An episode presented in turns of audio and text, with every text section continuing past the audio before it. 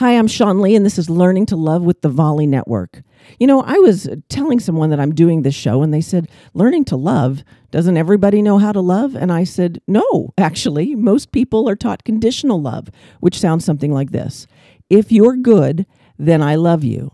If you're bad, then I don't love you, or I don't act loving towards you. See, everybody wants to talk about unconditional love, but unconditional love is really loving without condition.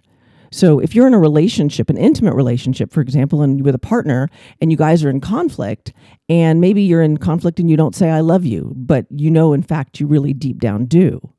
But really, at the end of the day, unconditional love means that you're going to love them anyway, in spite of what they do, in spite of what they say. And how they feel about you is none of your business. The best thing that you can do when you're learning to love is figure out how to love you first how to find that relationship inside you, get super strong in that relationship, and then spread that joy to everyone else.